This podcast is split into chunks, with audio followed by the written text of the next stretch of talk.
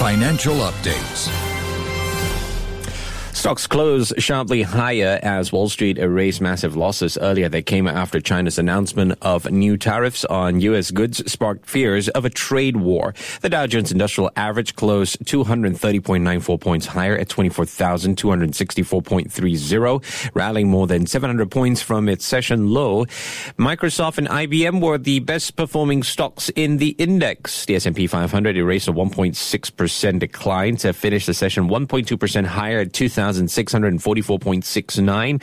Uh, this was led by gains in consumer stocks. The broad index also closed back above its 200-day moving average, and that's a key technical level. Nasdaq Composite it closed 1.5% higher at 7,042.11 after plunging as much as 1.9%.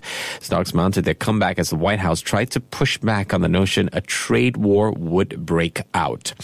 Mexico, Canada, and the United States have made good progress in their bid to rework the NAFTA trade pact, but still have a lot of work to do. Canadian Foreign Minister Chrystia Freeland says that she will be flying to Washington for a meeting later today with U.S. Trade Representative Robert Lighthizer, who is pushing hard for a quick deal in principle to avoid clashing with Mexican presidential elections in July. That was your finance update.